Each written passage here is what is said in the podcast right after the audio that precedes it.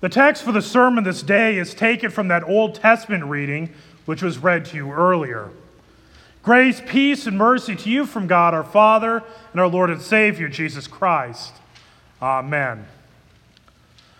Last, this past Sunday, or this past weekend, Pastor Salcedo, when he was preaching, you got to hear about the shortcuts that Abraham tried to take to get a son. Well, the story, well, it turned out that he did get a son. He eventually got a son by, the, by his wife Sarah. His, son, his name was Isaac. And he was very, in his very advanced years, over a, approaching 100 years old, he had that child, Isaac. Well, then God came to this man who had waited so, so very long to have a child, who finally got that child and tells him, Take your son, your only son Isaac, whom you love, and go to the land of Moriah and offer him there as a burnt offering on one of the mountains which I shall tell you. There he is given that harsh command from God that he is to sacrifice his only son. Now, he did have Ishmael, but it's his only son by his wife, Sarah. And so he made the journey to Moriah, and they went and they climbed up the mountain. And as they got towards the top, Isaac wisely asked the question Behold the fire. Behold the fire and the wood, but where is the lamb for a burnt offering? Abraham said, God will provide for himself the lamb for a burnt offering, my son. And so imagine as he got to that point where he had to bind the, the hands of his son and the, and the legs and lay him upon that altar. And you could imagine as he shook and trembled as he lifted up that dagger to slay his only son. But as he lifted that dagger, he heard the words from God Do not hurt the boy. And so it was this moment of testing. And the thing is, is well, for Abraham, it's testing Abraham's faith. One, recognizing that he would not have that child if it wasn't for God. I mean, I don't know about you, I've not seen too many 80 year old women giving birth. I don't, maybe you see different things that I do. But that was an incredible thing, clearly an act of God. And so he had to recognize that the fact that Isaac, he has Isaac at all, is a gift. And he did not withhold it. But we also have these words out of Romans, this, the epistle reading, which tells us that he considered that God was able even to raise him from the dead, from which, figuratively speaking, he did receive him back. Because he knew the promise that through Isaac there would be offspring as numerous as the stars above. And so not only did he was it him not withholding from God, but it was also him trusting God's word. And so he he did not have to slay his son, and there he found in, his, in the thicket a ram caught. And they slayed that ram, and he offered that ram as a sacrifice in place of his son Isaac. Throughout the Bible, you have many episodes, many incidents upon mountains. Shoot forward many years later, and you have Moses on Mount Sinai. He gives those Ten Commandments. You shall not, you shall have no other God before me. You shall not use the Lord's name in vain. You shall remember the Sabbath day by keeping it holy. You shall honor your father and your mother. You shall not kill, you shall not murder. You shall not commit adultery. You shall not steal. You shall not bear false witness. You shall not covet. Now, granted, it's not exactly in that order, but that's how we have it in our catechism. And so those commandments were given.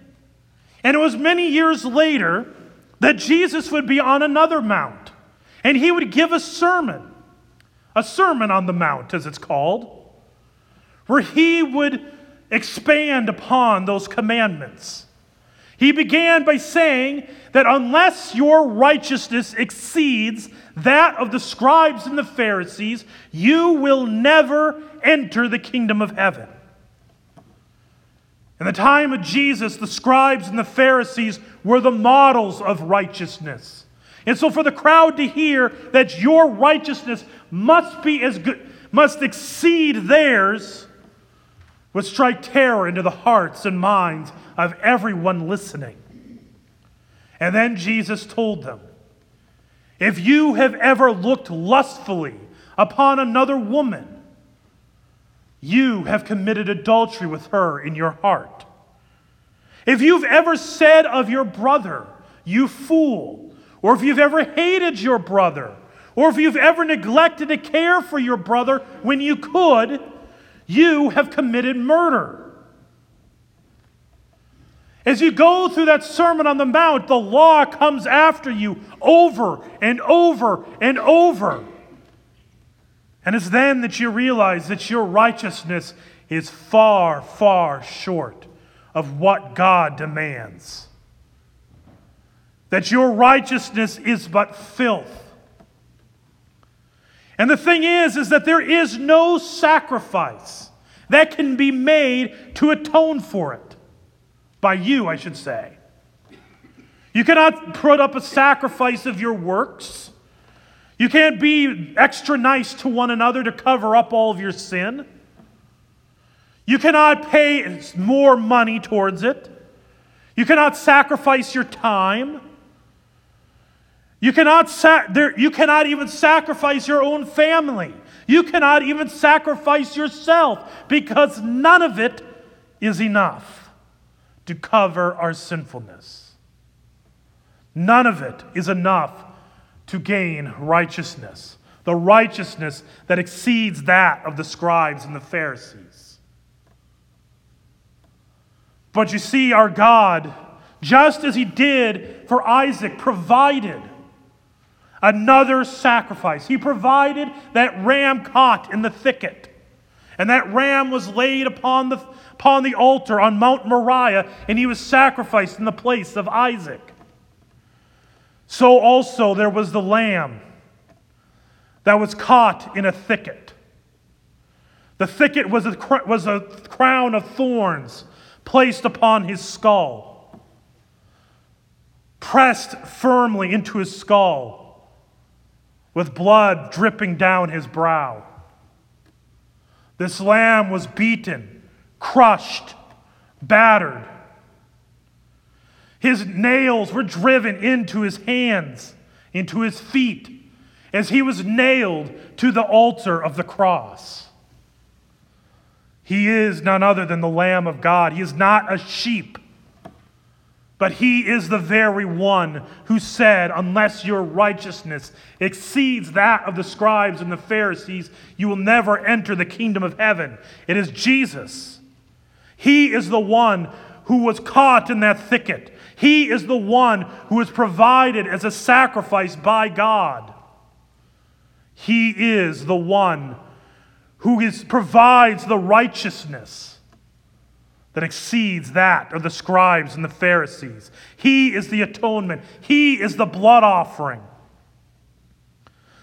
And it's on that mount, on the mountain of Calvary, on the place of Golgotha, the place of the skulls and all of this, Jesus did this because as we live through this world, as we've been talking about it throughout the, these first few weeks of Lent, we talked about the reality that we are exiles. We are like the nation of Israel, as they want, as they're exiles in Babylon, we are exiles in this land. We live in a world where we, we long more and more for our home. Because we all we have to do is look at the news. All we have to do is see the flooding over along the Ohio River Valley. All we have to do is listen to the, the, the struggles, especially in light of a horrific shooting on, on Ash Wednesday. The fact that we, talk, we have to talk about safety for, for our schools the way that we do. The fact that people we love are sick and dying. The fact that people talk about the, the way they do about others. The way people talk of their classmates in school. The way that people talk about those who they work with. The way we talk about our family members, our friends. The way we even talk about those who we go to church with. The way this world is, as broken as it is, as the constant reminder keeps thrusting at us, we long for a better world. We long for a real home. And so it is for that reason that the Lamb of God, the one who was the Lamb of God, Jesus, was provided as a sacrifice in place of you, in place, place of me.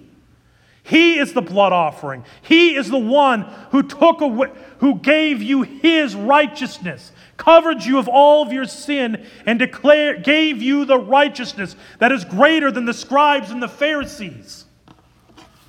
And it's because of that we look forward to Mount Zion. Listen to what the writer to the Hebrews says. This is in chapter 12. For you have not come to what may be touched a blazing fire, and darkness, and gloom, and a tempest, and the sound of a trumpet, and a voice whose words made the hearers beg that no further messages be spoken to them. For they could not endure the order that was given. If even a beast touches the mountain, it shall be stoned. Indeed, so terrifying was the sight that Moses said, I tremble with fear.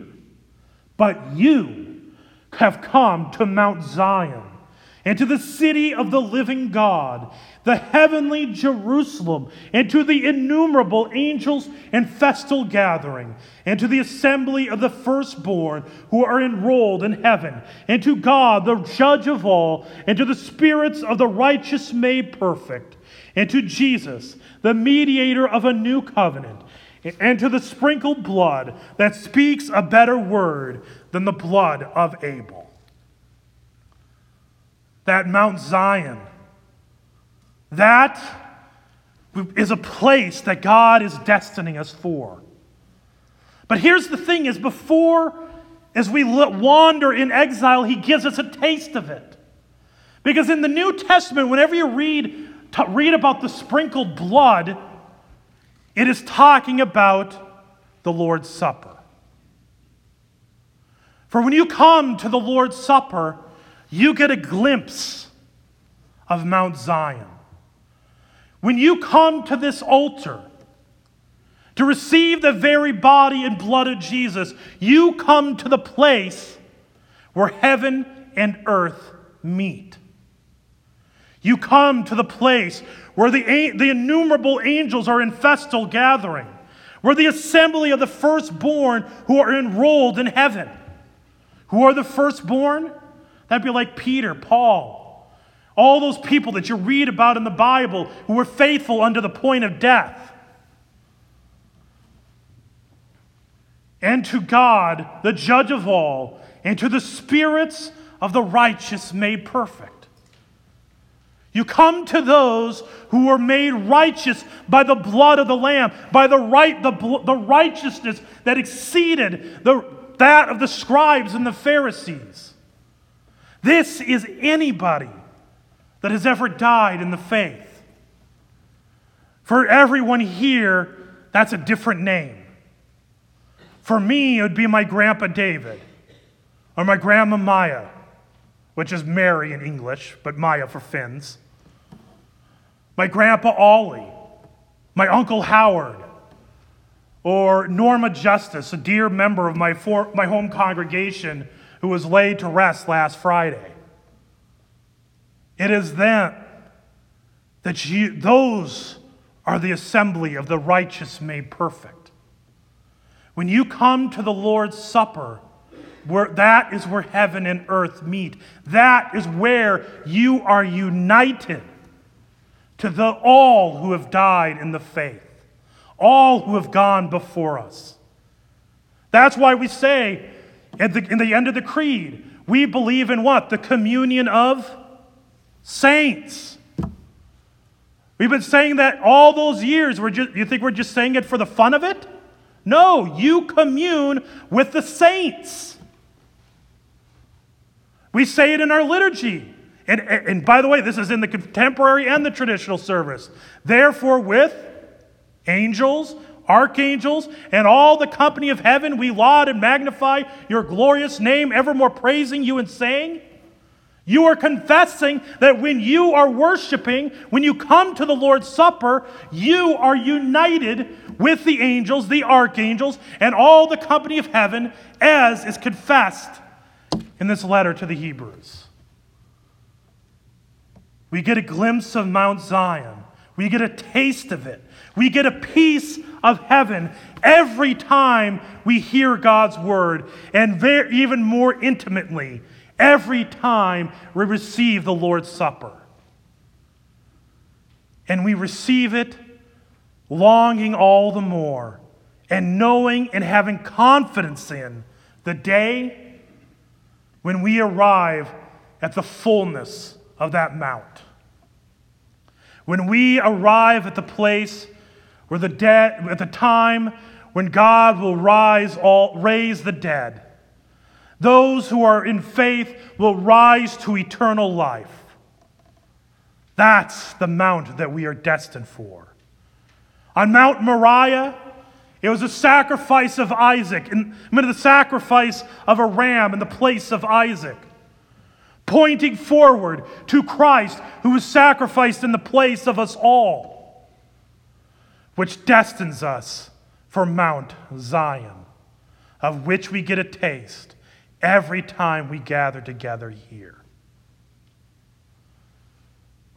We are, we are those in exile we wander in this world struggling, burdened, but we look forward to Mount Zion because that is where our God is leading us, where there is no death, where there is no nastiness between people, where there is peace and there is everlasting strength, no death, no sickness, no hunger, none of it. So until we meet in Mount Zion, to God be all glory. In Jesus' name, amen. The grace, peace, and mercy of our Lord and Savior Jesus Christ, keeping the one true faith to life everlasting. Amen. Please stand.